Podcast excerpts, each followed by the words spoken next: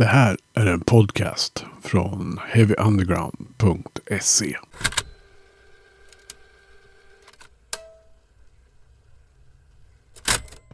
Eh, Heavy Undergrounds podcast ska prata med Uffe Pettersson från Mesro. Och minnesgoda lyssnare av den här podden vet ju att för ungefär ett år sedan så släppte vi ett avsnitt av Stage Dive to Hell som handlade om Mesro och historien om bandet. Men jag vet inte om det var en händelse som såg ut som en tanke eller en tanke som såg ut som en händelse, vilket ordning man nu säger i, så Mm. var det ju liksom på gång, liksom en fortsättning på Mesro då. Välkommen till podden förresten. Tack så mycket. Kul att vara här. Ja. Eh, det, det blir lite kul att återuppta den här diskussionen vi hade lite grann Ja. om, om bandet. För att, som sagt, ni har en ny skiva på gång. Ja, den släpps ju på fredag. Så att eh, är ju precis nu. Det, det, har, det har varit en period här från, ja, från nyår egentligen och fram till nu som, som, eh, som har varit ganska fylld av olika eh, händelser kring bandet då. Eh, I positiv riktning ska jag väl säga då. då. Så att det har varit singelsläpp och videos och allt möjligt vad vi har hållit på med. Och så ska man då få ihop livspusslet också mitt i alltihop. Så att jag menar, det, det, det blir ju det blir lite körigt, ska jag väl säga. Men kul. Jävligt kul. Jag tänkte, vi har ju pratat om bandets historia ganska utförligt. eh, Och det får man väl liksom leta på det avsnittet för att ta den lektionen. Men jag Yes. tänkte, vi hakar i det här någonstans, någonstans runt 90, 92, 93. Alltså där, Ja, ni släppte den Came the Killing. Eh, ja som, är då, ma- maj 90 släppte vi plattan. Liksom. Ja, som, som är då ert senaste släpp. För Ja. 33 år sedan. ja, det är helt bisarrt för att det är många som reagerar Ja. så. Men liksom, eh, hur var läget med Mesro då när ni liksom kom där på slutet i av den första delen av historien om man säger så? Ja, vi, kan väl, vi kan väl ta den här, vi, hur, hur vi... Vad ska man säga då? Vi, vi, vi la ju ner där 93, mitten på 93 eller typ kanske senvår någonstans. Och från att plattan släpptes fram till dess var ju en väldigt berg och dalbanig period. Ehm, för att 1990 var ju en, en, bra tid för oss utifrån bandperspektiv. Det gick ju bra liksom så här. Men sen kom vi lite på kollisionskurs med Active Records, vårt skivbolag. Ehm, och så, ehm, ja, så fick vi ju eh, kicken, helt enkelt. Vi fick ju inte vara kvar. Och i samma veva egentligen som det hände så, så flyttade ju vår basist, då, Conny Wilén, flyttade upp till Stockholm, började plugga och sen började han lira med Hexenhouse. Och då tog jag över basen och blev liksom eh, Nyköpings svar på Tom Araya på något sätt. Uh, nej, lite skämtsamt givetvis. uh, men, men det blev sång och bas för mig. Liksom så. Och, och jag ska väl ärligt säga att det var, vi hade inget val. Uh, vi kände där direkt att uh, ja, men jag köper det. Då. Men det, båda delarna blir ju lidandes. Liksom. Så här, det, det, man- det blir aldrig bra. I alla fall blev det så för mig. Och jag tror att det är ganska vanligt att de båda grejerna tar stryk av att man kör dubbelt. Man blir hämmad på flera sätt. Så att det var väl inte fantastiskt tyckte väl jag, men det var så det fick vara. Eh, så lirade vi in en demo där. Och det här var ju då 91, eh, början på 91. Och sen lirade vi in en demo eh, våren eh, 91, en trelåtars demo för att göra ett tappert försök och försöka få tag på, på en deal igen då, liksom, att släppa en platta igen, för vi hade ju material trots allt. Så vi gjorde tre låtars demo. Det var, eh, det var, den, alltså, den är rätt okej tycker jag utifrån den tidens mått mätt. Eh, men eh, produktionen var usel skulle jag säga. Vi fick inte till ljudet där och det var, nej det blev inte bra. Men det var, inte- syftet var ju att få tag på en deal, men, men det, det fick vi ju inte. Utan vi, vi hade lite häng sådär på ett par bolag. Noise Records hörde av sig bland annat och tyckte att, vi, att det lät fantastiskt bra. Testament, det här vanliga liksom snacket då, som gick kring oss, fast lite bättre än tidigare.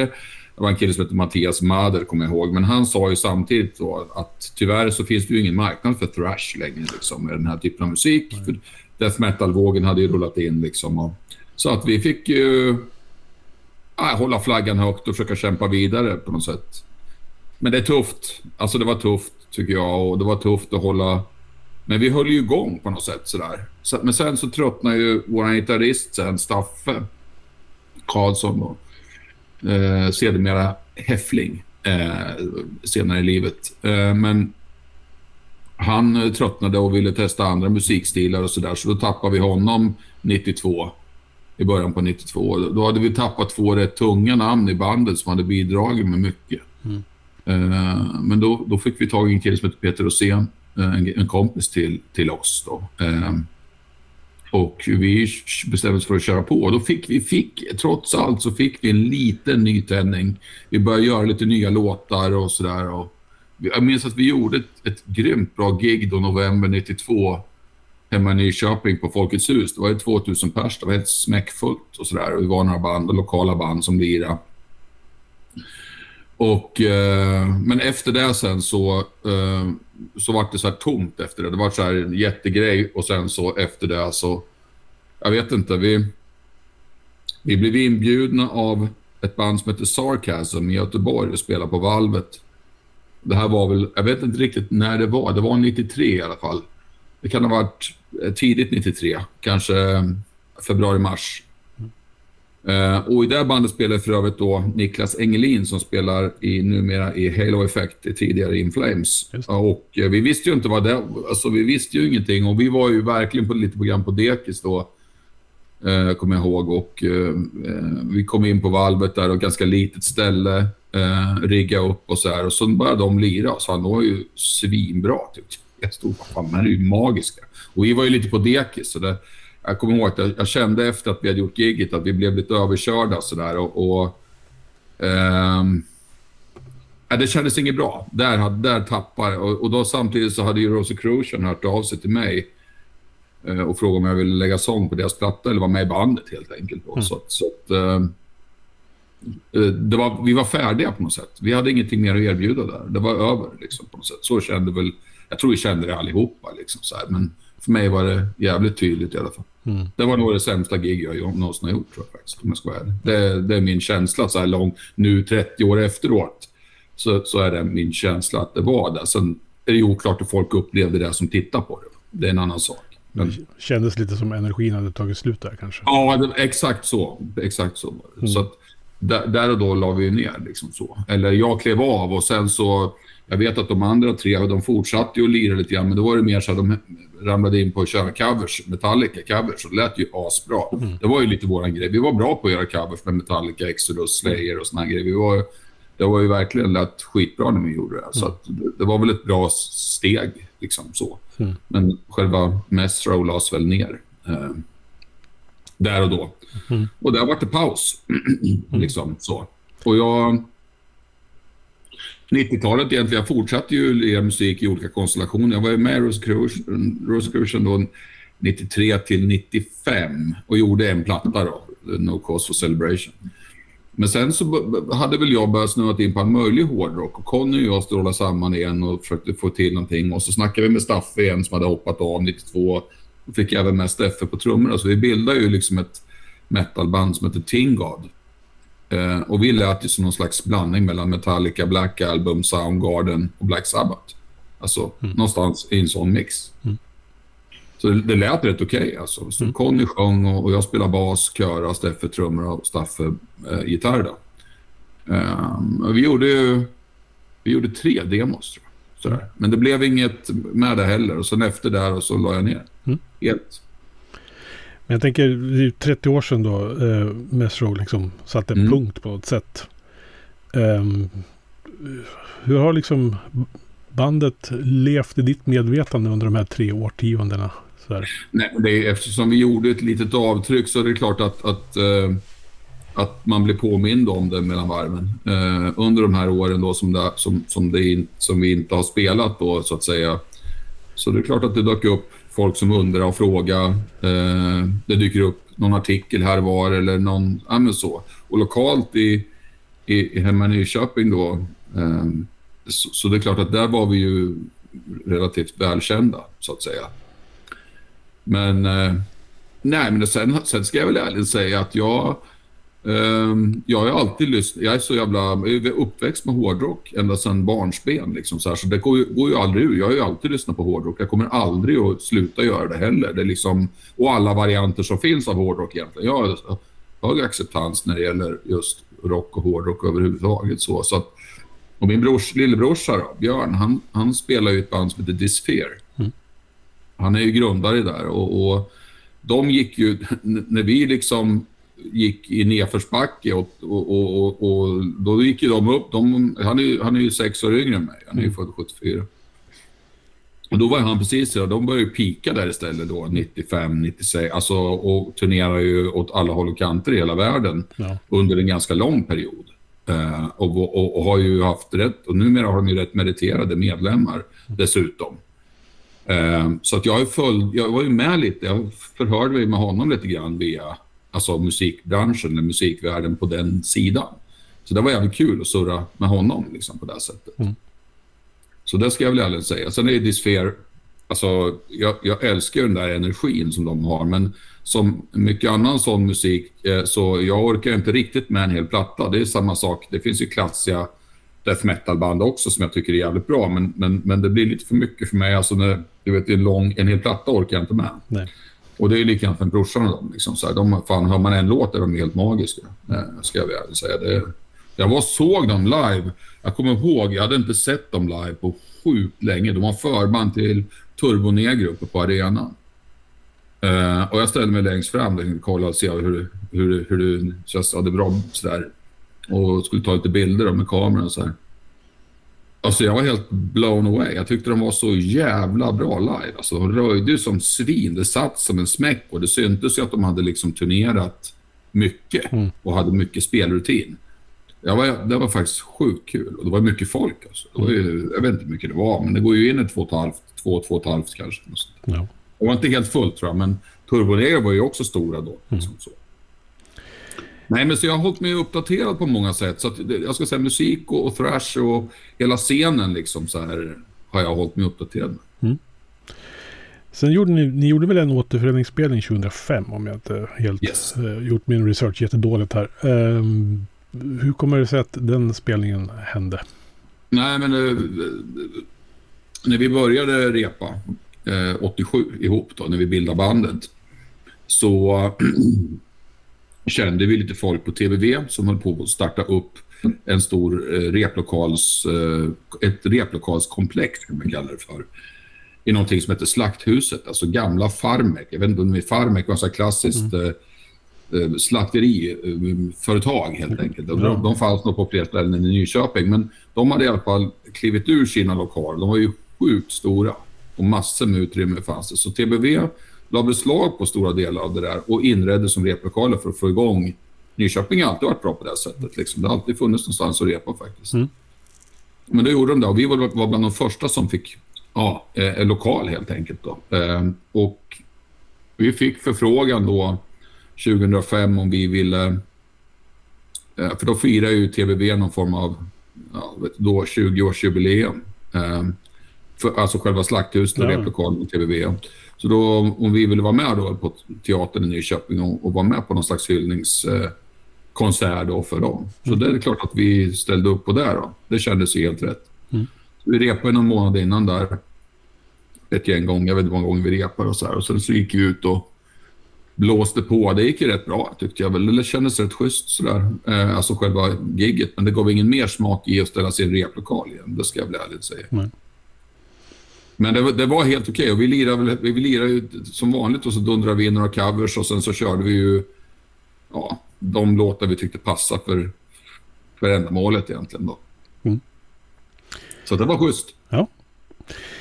Jag tänker vi spolar fram lite då. Ja. Um, när liksom väcktes tanken på en uh, återaktivering så att säga av, mm, av Det är lite speciellt. Det var faktiskt en tillfällighet och vi brukar här, den här frågan har jag ju fått rätt många gånger nu under, under våren här när, när vi har, har blivit, ni har blivit intervjuade om, om liksom, och många undrar ju vad fan var det som hände egentligen. Mm. Så. Och det som hände var väl egentligen då att Conny och jag och Staffe Heffling Karlsson då, vi, eh, vi spelade in en låt 2011. Staffe ringde upp mig och frågade om jag var sugen på att göra en thrashlåt. Eh, och, Eh, och jag kontaktade Conny direkt då, för han sa att han hade ju studi egen studio. Så då, eh, och Staffo och jag och Conny, vi hade ju kontakt. Eh, så att eh, då åkte vi ut till Conny och så riffade Staffe loss där med, med guran och vi pluggade i och vi satt och spånade om hur vi skulle bygga låten och hur man skulle kunna göra. Och Conny la ju trummor på det där via en trummodul. Och sen så hamnade den där låten på datorn hos Conny. Och sen när Staffe sådär riktigt tragiskt gick bort i, i cancer då 2018 mm. så eh, kom jag på helt enkelt att, att eh, Conny hade den här dag, eller att vi hade den här låten. Så Conny och jag började spåna om att den måste vi färdigställa nu i någon slags för att hedra Staffe. Liksom. Vi har klart låten. Det är ju det sista vi gjorde med honom på något sätt. Så så var det. Och sen när vi lirade in den där låten och färdigställde den så kände väl jag att det, jag trodde, jag, alltså, jag visste inte hur det skulle gå. Jag hade ju inte sjungit thrash på år och dagar. Nej. Alltså särskilt inte på det sättet. Det är en sak att stå och skrika live liksom så här, men, men, men alltså stå i en studio och spela in en låt, det, det, var speciellt. Men det gick jävligt bra kände jag. Den kändes bra. Um, och, och, vi fick lite mer smak när vi var där i studion. Så då så började vi spåna Conny och jag om att fan ska vi inte skriva fler låtar? Det vore rätt coolt så. Mm. Och den här låten, uh, den är ju med på nya plattan. Mm. Okay. Det är ju låt nummer nio, Dark Spirit Rising. Mm. Uh, så den... ja, vi, fick ju, vi fick ju klart den efter mycket om och men. vi, en, en grej som, som, som liksom vi fick till egentligen, det var ju det att Sorcerer höll på att spela in sin platta Lamenting of the Innocent. Eh, så, eh, i, och de höll på att lägga trummor då i Solna Sound Recording. Och eh, då frågade Conny om inte Ricky Evensand ville lägga trummor på, på låten då, eftersom det fanns tid att göra det. Och, där, och där han satte det på, ja det bara gick så här. Mm. Så att då hade vi liksom så här och sen fick vi en mix på det via en kille som heter Fredrik, Fredrik Folkare då. Eh, men sen då när vi la trummor på plattan, nu blir det lite snabbt, vi, får, vi kan väl kliva tillbaka sen, men, men eh, när vi väl skulle göra plattan sen så ehm, då är det, det är Jon Skäre som spelar trummor på, på plattan och det blir jättekonstigt om vi ska ha nio låtar med Jon Skäre och sen så kan Ricky lira trummor på den tionde låten, eller man ska säga. Så då bestämde vi att Jon får lägga om trummorna på den. Då. så det är Jon som lirar. Eh, på den låten också, på plattan nu då. Mm. Eh, så så gick det ju till. Men vi fick ju mer smak där. Som, och, så började jag, jag ringde ju Mange Söderman, då, min gamla kompis från Roads Crucian, som jag vet, han är, det är en fantastisk gitarrist. Och har alltid varit en fantastisk gitarrist och, och är ju en thrasher i botten liksom så här. Han lirar med Night Rage också. Eh, så. Eh, och han var på direkt. Så Conny och jag och Mange började skriva låtar där i ja, någonstans februari 21. Mm. Ehm, så, så började det ju. Det var, det var precis så här det, det gick till då. Ehm, sen så behövde vi gitarrist till och, och Ronny Björnström då, som egentligen är en, en ljudmagiker som jag brukar säga. Han, han, han skruvar ju ljud åt allt och alla och är jävligt vass. Det är ju hans grej. Han jobbar med det. Liksom så. Men han är ju en thrasher också. Mm. Och då visade det sig att Conny känner honom bra, så han tog kontakt med Ronny. Det här var väl strax innan sommaren, skulle jag tro, 21 och frågade om han var intresserad av att vara med. Och eh, ja, han var ju på direkt. Så sa han så här, jag har en massa riff, säger han. Så här, jag kan skicka ner dem. Så ja, jag skickar ner allt jag har. Det var ju så, ja, det var som en riffskatt. Alltså det var ju galet mycket riff. Så, och sen hade han lite mer nytt på gång också. Då, så här, så att, nej, det var, sen rullade det bara. Alltså, mm. ja, när vi, var, vi, gjorde, vi, vi var ju mitt i pre-production då. Och så då fortsatte vi ju och när vi kom in i december 21 då hade vi elva låtar klara. Liksom, så. Mm. Var det liksom ingen tvekan om att det skulle ske under Mesro-flagga då? Eller? Ja, alltså, jag, jag, jag, först var vi väl kanske lite tveksamma, men, men eh, vi vände och vred på det här rätt länge. Mm. Eh, och hur vi skulle göra och sådär. Och, och, men vi, jag kände väl någonstans att jag, jag hade rätt stor revanschlusta. Och vi, ja, vi var inte färdiga. Jag var inte färdig. Liksom så här. Och, och Conny resonerar ju likadant. Mm. Så då bestämde vi oss för att väcka det till liv igen. Då. Uh, Och jag menar, jag är ju, jag är ju originalmedlem dessutom. Jag är ju med och bildade bandet. Så att, jag, men jag kände att det där, en viss rätt till, till bandet har jag, eller Ja. vi. Ronny var ju med lirade in Naked Came the Killing. Att- Men hur som helst då, så, så eh, då bestämde vi här nu att vi kör. Liksom. Och så får det väl bära eller brista. Så. Vi får väl se hur det, hur det rullar. Men vi kände ju ganska tidigt att materialet som vi skrev, det var, det var jävligt bra.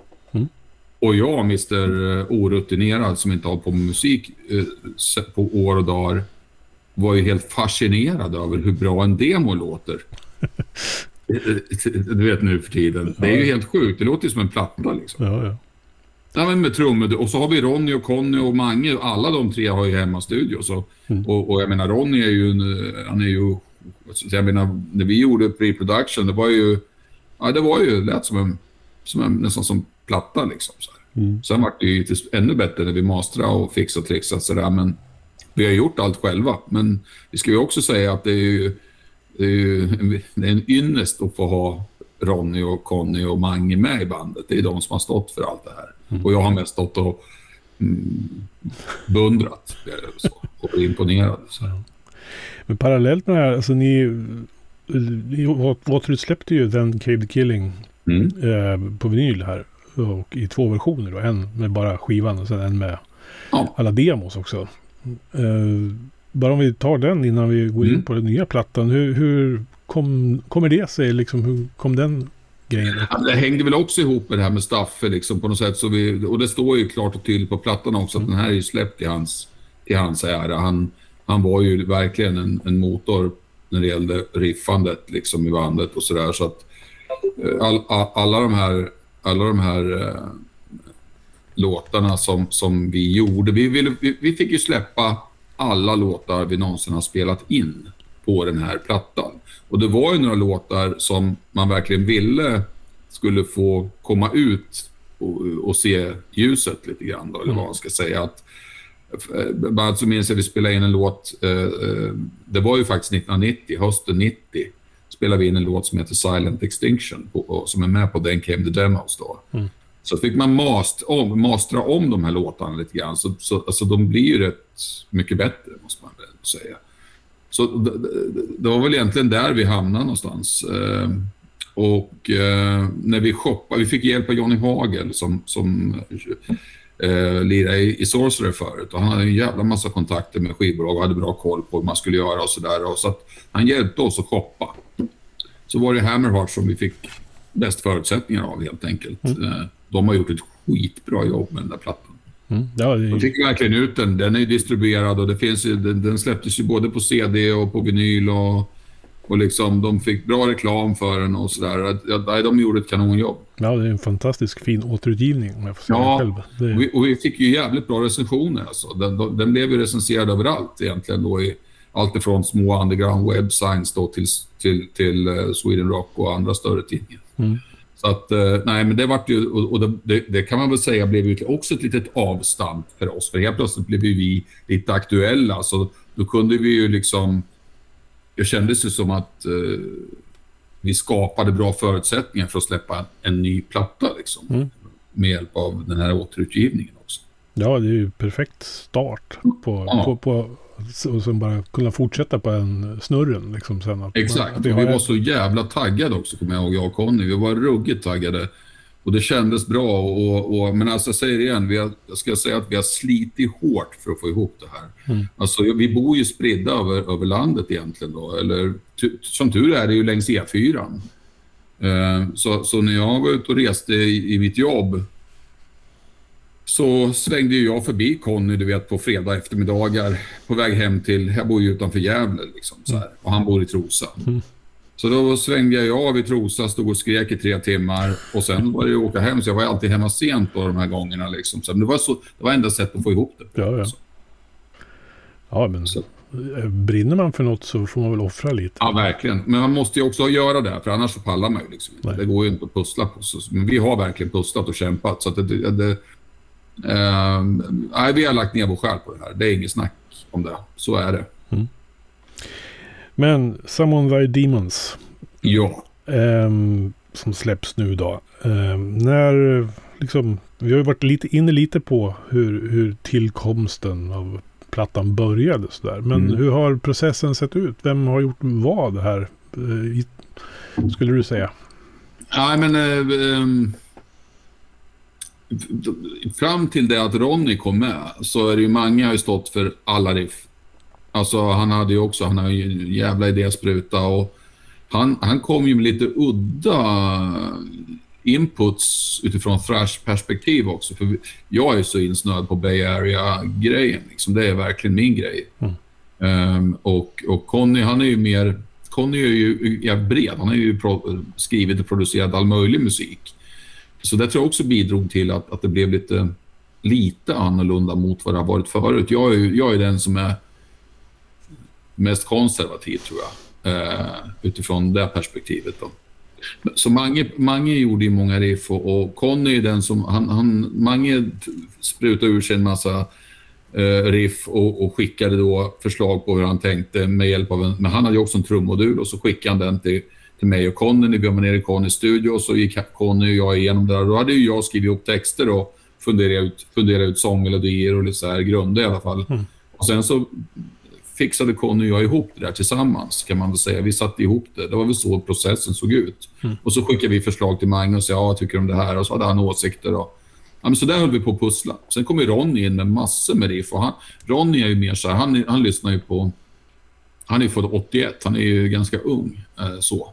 Och, och, och växte ju egentligen upp då på 90-talet med, med den thrash-aktiga musiken som fanns då. Han är ju det är väldigt sådär Machine Head, Pantera och alltså typ så. Ja. Men han är ju också Bay Area och eh, liksom så. så att hans riff är ju mer, är, har ju drag av det här lite mer old school-aktiga. Exempel. Det finns en låt på, på nya plattan som också var andra singeln, Beneath the Sea of Silence. Den är ju, det är ju hans riff nästan rakt igenom. Och den har ju drag av Testament till exempel här och var. Och sådär. Att han, kom, och hade, han har också coola arr sådär, som, som jag tyckte stack ut.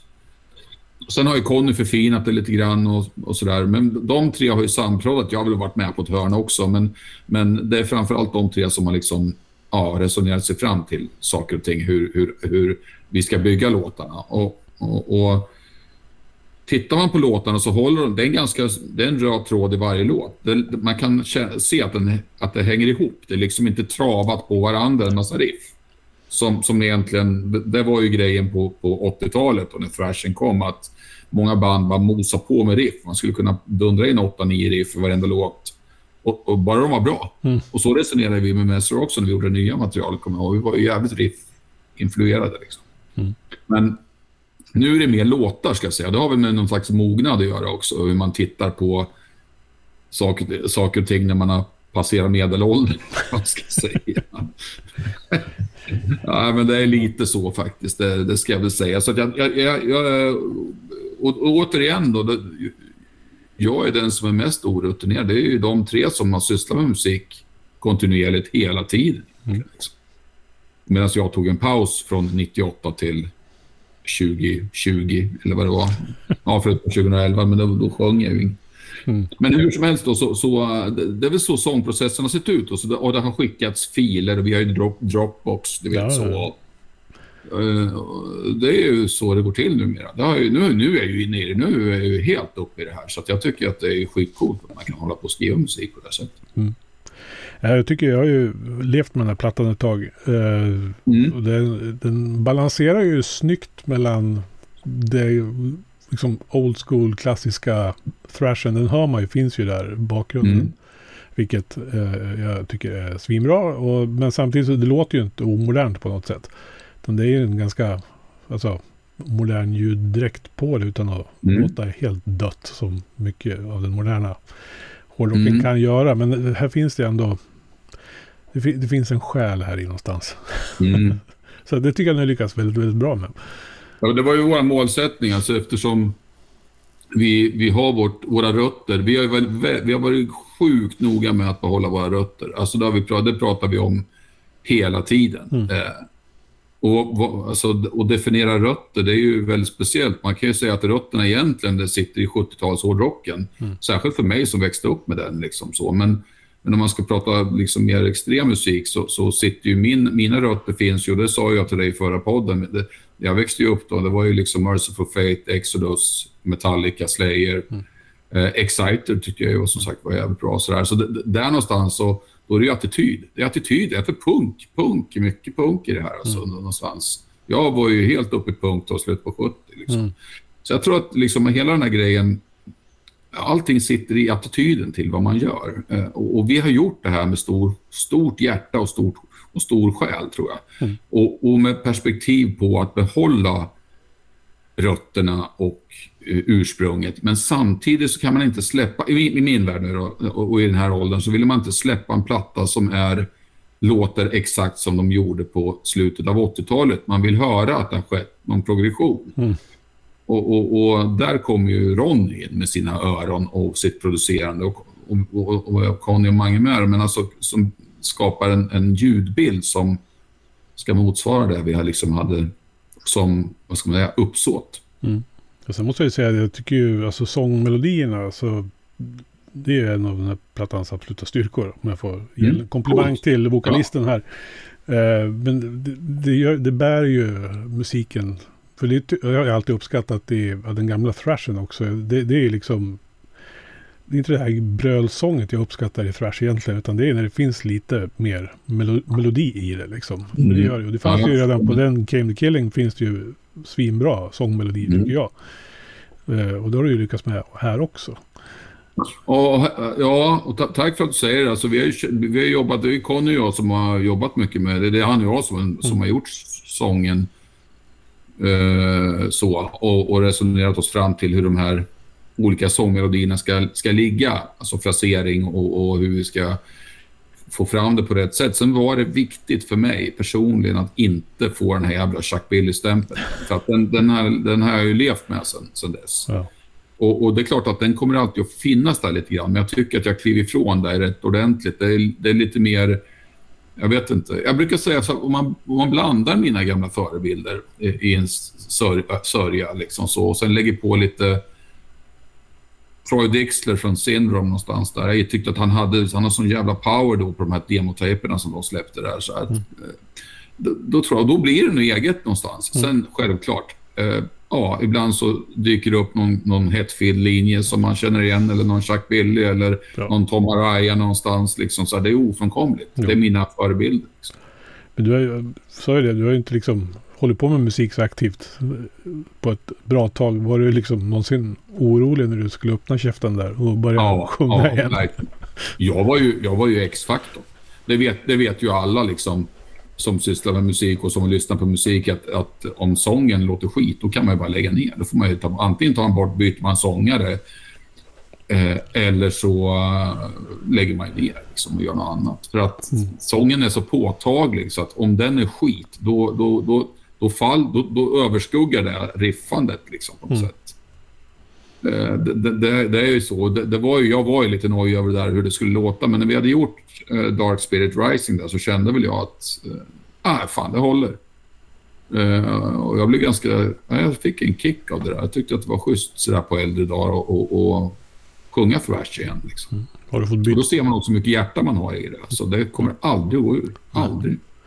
Det är vår slogan. Ja. Once a thrasher, always a thrash.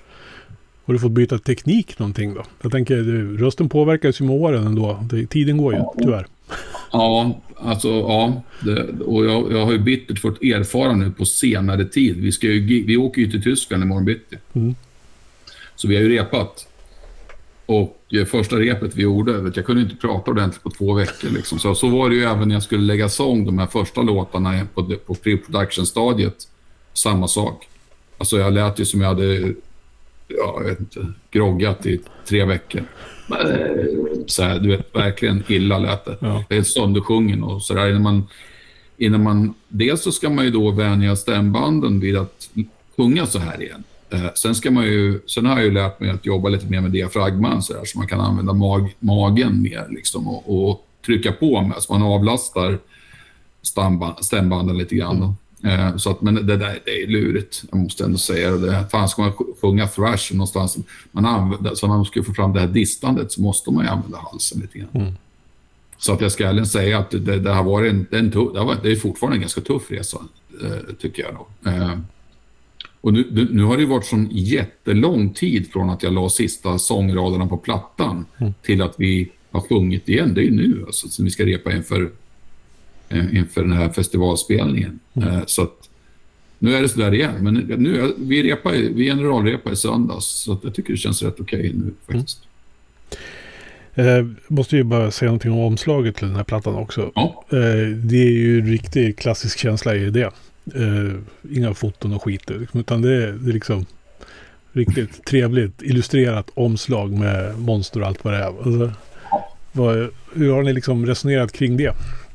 Nej, men det var, det var så här, ska, det är bara, det var så här att, att um, um, vi, kom, vi resonerade oss fram, vi röstade väl mer eller mindre, eller jag tror det var till och med var Mange Söderman som som eh, föreslog Summon by Demons som eh, titel. Vi hade ju en hel hög med alla de här låtarna. Så här, bollade vi fram, vad ska, vad ska plattan heta?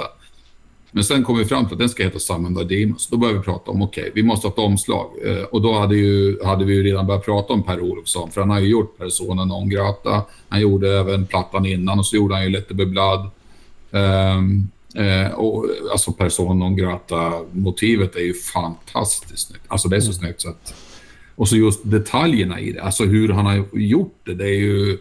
Nu visste ju vi att eh, Ronny är ju uppifrån, han ju bott i Umeå och lite sådär, så att han kände igen honom. Han håller ju på med Toon Track och såna grejer. Han, han, och, och ja, han har gjort massor med olika... Ja, det vet jag. Han har gjort massor med olika omslag. Så mm. Då tänkte att vi frågar honom i alla fall. Vi kom fram till det. För då, vi hade fått på ryktesvägar höra att han var rätt dyr. Alltså du kan ju få, du kan ju få en omslagsartist nere i Mellaneuropa som gör det rätt bra. kan du få ett omslag för 5 000 spänn. Eh, utan att säga några siffror så var ju Per mycket dyrare än så. Mm. Men vi bedömde att det var värt det. Eh, och det som hände då, då när vi hade valt ut Per och vi hade bestämt att nu kör vi, då var att jag vi är ju många av, eh, många av inte många, men fler, några av texterna är jävligt uh, eh, H.P. Lovecraft-inspirerade. Och i, i, i låten Summon Thy Demons så använder vi oss av ett citat av Lovecraft som är sjukt snyggt. Uh, och det citatet skickade jag till Per. Vad, vad tänker du om det här? Liksom? Och då gick ju han igång, för han visade sig att han älskar ju H.P. Lovecraft. Mm. Det är ju hans grej. Liksom. Så då, bör, då gjorde han ju några skisser på, efter det sen, så, här, så skickade han dem till oss och så valde vi ut den skissen vi tyckte passade bäst. Och sen så körde han på. Så med jämna mellanrum då så skickade han uppdateringar till oss. Och det bara växte, man såg hur det växte fram. Alltså det, det är så jävla snyggt alltså. Mm.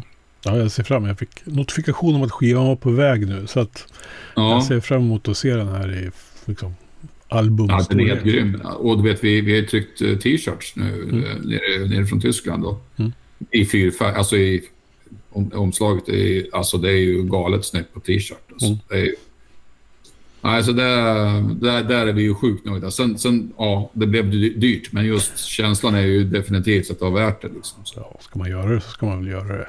Ja, exakt vad jag sa. Ehm, det var jag som drev det lite, ska jag väl ärligt säga, men jag fick ju med mig de andra. Så att, mm. uh. Sen noterar jag ju då, nörd som man är, att det är en annan logga här.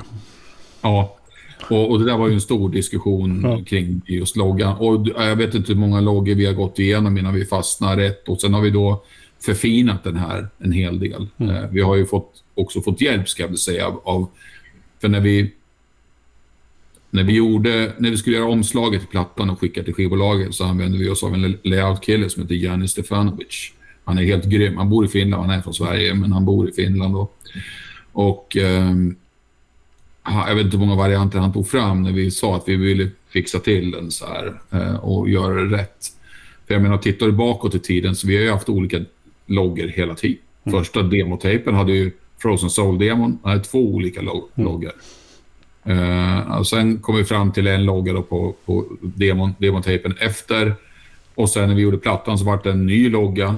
Och så där har det ju hållit på.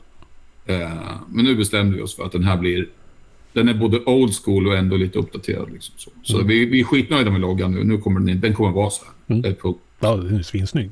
Ja, och den blev bra på plattan också. Den blev jävligt eh, röd och snygg mot det här blåa, lila. Äh, ja.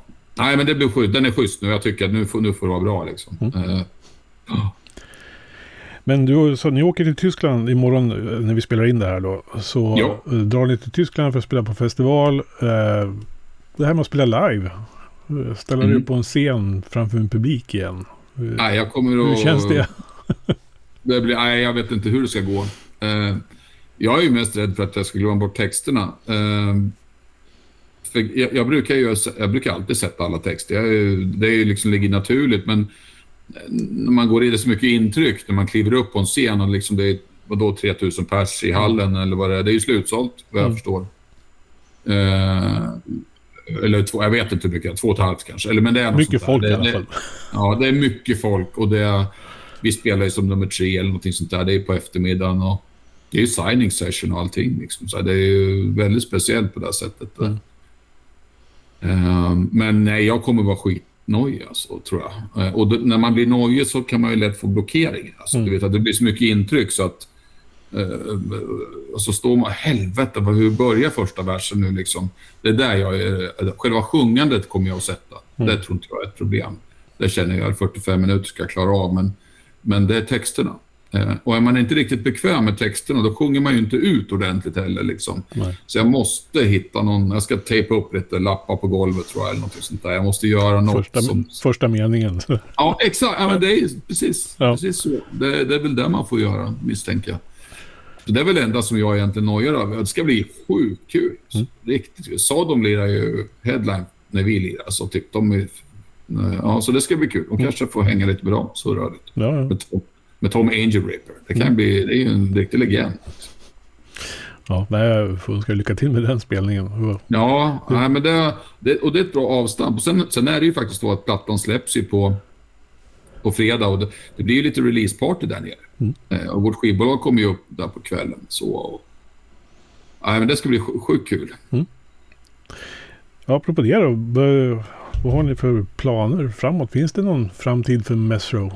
Sådär, som jag har tänkt Ja, på? vi, har, vi, kommer, vi, eh, vi har redan börjat surra om nästa platta egentligen. Vi har inte börjat skrivit någonting, men det finns lite idéer. Jag har, jag har faktiskt en hel, alltså en hel drös av olika låttitlar så där, som jag har skrivit ner på någon lista till exempel. Så för det där är viktigt med titlarna, liksom, att det ska landa rätt och så man har någonting att bygga texterna på.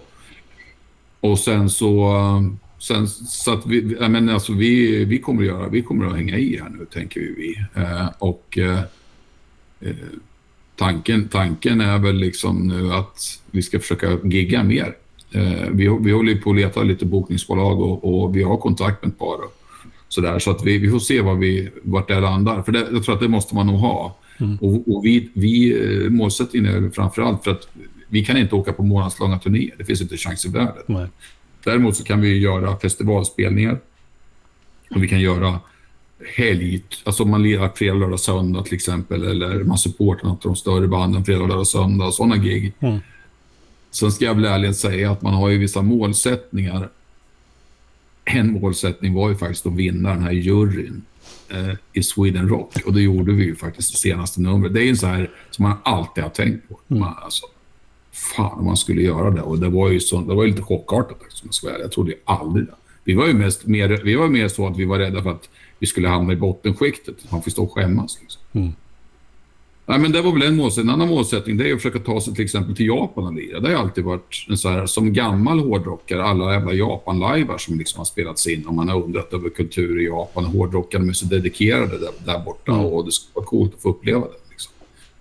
Så det är också så här, så vi, vi har målsättningar och vi tänker att vi ska köra på. Det är inget snack om det. Liksom, så. Sen, sen får vi väl se vart det landar. Vi gör vad vi kan. För vi, återigen, som jag sa förut, det, lite där att få ihop livspusslet också. Det, alltså det, det, det är mycket meckande. Mm. Ja du, men jag hoppas verkligen att ni får ihop det där pusslet och att vi får se Mesro eh, spela lite i Sverige också. Ja, På Ja. några ställen, hoppas jag. In, men inte allt för av, avlägsen ja framtid. jag, jag kan inte avslöja för mycket, men jag kan säga att det är på gång. Bra. Mm. Jag, jag, jag kommer. Ja, det är bra. Härligt. Ja. Du, var för, eh, det här var ju ett jätteschysst sätt att få knyta ihop eh, säcken som vi påbörjade för ett år sedan tycker jag. Ja, och få prata lite om Mesros framtid eh, och nutid. Och inte bara det som hände för 30-40 år sedan. Nej, precis. Nej, det är viktigt. Mm. Då kan jag väl säga också att uh, Heavy Underground är omnämnda i, på vårt, uh, vår tacklista. Jag vill att du ska veta. Oj, nu blir jag nästan rörd till tårar. Det där, det där som du, det, det du gjorde med den här uh, serien där, det var ju... Det tror jag alla kan skriva under på som har varit inblandade. Det var ju helt grymt. Mm. Det var ju världens genomslag, skulle jag säga. Mm. Uh, många som har hört det här. Liksom. Ja, det, det var en av de roligaste saker jag gjort också. Få, liksom. Ja, jag förstår det. Det var, det var skitcoolt alltså. Jävligt. Det var verkligen revival på något sätt. Ja. Ta hand om dig nu. Detsamma Magnus. Så ha det bra. hörs vi vidare. Absolut. Ja. Tja, tja. Ha det gott. Du har lyssnat på en podcast från heavyunderground.se. Jag som säger det heter Magnus Tannegren och är den som producerar och intervjuar i den här podcasten. Vill du veta mer om det här avsnittet eller om podcasten i allmänhet? Besök heavyunderground.se eller leta upp oss på de sociala kanalerna på Facebook och Instagram. Tack för att just du har lyssnat. Hey, I met you. You are not cool. I know. Even when I thought I was, I knew I wasn't. Because we are uncool. I'm glad you were home. I'm always home. I'm uncool. Me too.